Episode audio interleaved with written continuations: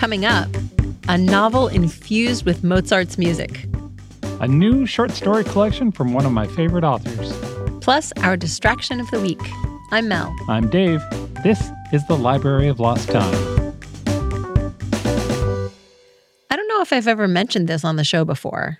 I've played the piano since I was five years old. Oh, yeah. By the time I was in junior high school, I was the accompanist for the chorus. So don't tell me I wasn't cool. You are undercutting your ability. Mel is very impressive because you can put any piece of sheet music in front of her and she can rattle it off. It's very Stumble my way through it. In high school, I got my ass handed to me by a duet arrangement of Mozart's Symphony Number 40 in G minor. So I was very excited to learn about a new novel called The Girl with 20 Fingers by Kate Mueser.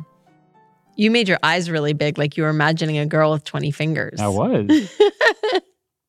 When the story opens, a young woman named Sarah is on stage in New York, and she completely bombs an important performance of a Mozart concerto. Hmm. Three years later, she is not a famed concert pianist. Instead, she's living in Munich and working as a food magazine editor. But one day, she meets an elderly widower with a very special grand piano. And the two of them start to play Mozart duets together. Soon, Sarah is immersed in her new friend's wartime experiences and discovers a musical secret in her own family. I've only just started reading this book and I'm hooked. Sarah is an endearing, relatable heroine, and Munich is a character in the story. There's music and food and parks and coffee and friendships. Plus, I find it impossible to resist a story about second chances. The author, Kate Mueser, has a degree in piano performance, and she has, in fact, played a Mozart concerto with an orchestra. So she knows her characters and the setting from inside she lived in Munich. She admits that Mozart is not her favorite composer, Oh, so scandalous, yeah. but that he's perfect for this story because he embodies the impossible pursuit of perfection, which is one of the themes running through the novel. The author made a handful of charming videos about her book, and she's a really good talker. It turns out she's also a really good writer. I'm thoroughly enjoying this book so far, and I'm invested in seeing what happens to our heroine, Sarah. I'm hoping it will inspire me to play the piano during my work breaks. Yeah. This would be a great book to pair with the Prague Sonata by Bradford Morrow, which I recommended in our Prague episode. This book is The Girl with 20 Fingers by Kate Mueser. I really like Kelly Link. She's uh, an author who's done a lot of short stories. You may have heard of her books Magic for Beginners or Pretty Monsters or Stranger Things Happen. They are all collections of short stories. Her stories tend to take place in some world that is like ours, might even be ours, but has fantastic and weird elements about it. That's my favorite kind of fantasy. And she does it really well. She has a new collection out. It's called White Cat, Black Dog.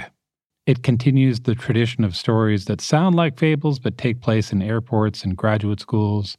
They have titles like The Girl Who Did Not Know Fear and The White Cat's Divorce, but they're written with a very modern sensibility.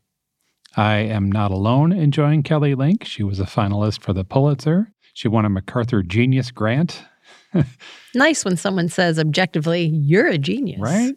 She also is a co owner of a small bookstore in Massachusetts called Book Moon. Oh, I like that name. Yeah. Yeah, So if you're listening to this on release day, Kelly Link will be there tomorrow celebrating her new book. If you are inclined to enjoy magic with your mundane and a little creepy supernatural in your laundromat, you might enjoy this. It's White Cat, Black Dog by Kelly Link, and it's out now. And now, our distraction of the week. If you love Jane Austen's novels and have a sweet spot for the gowns on Bridgerton, you might just be a Regency fan. Oh, okay. The Regency period, do you know when the Regency period was? Ago. Yeah. hmm Very, very specific, Dave. I know we're past it. That's about as far as I can get you. the Regency period was from 1811 to 1820, Right. but that makes it a subset of the Georgian era, which started 100 years earlier. The Georgian era was defined by four kings named George, including George III, who was in power during the American Revolution. He was also known for maybe being a little bit mad. He's also known for having the solo in Hamilton that's really funny. Your people say they hate you. Don't come crawling back to me.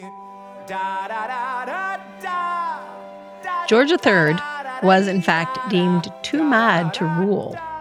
So his son, George IV, was appointed in his place to act as regent.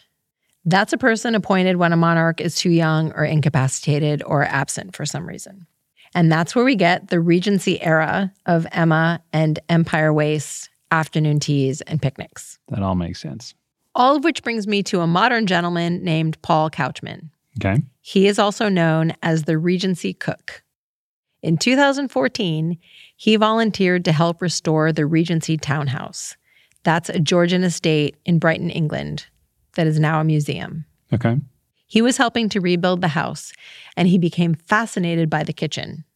So much so that one Christmas, he baked a 100 traditional mince pies in the historic kitchen. That's a lot of mince pies. Mhm. Now he uses recipes from an 1830 cookbook to teach home cooks how they can make dishes that were popular in the Regency era. He tries to be as authentic as possible while also making the recipes manageable for home cooks now. Okay. This is what he says about that. Some of the ingredients we now know to be poisonous, such as arsenic, which was useful for food coloring. Of course, I've taken those out. Wow. I would hope so. Apart from that, he follows the recipes as closely as possible. What are some recipes from the Regency area that we should be aware of?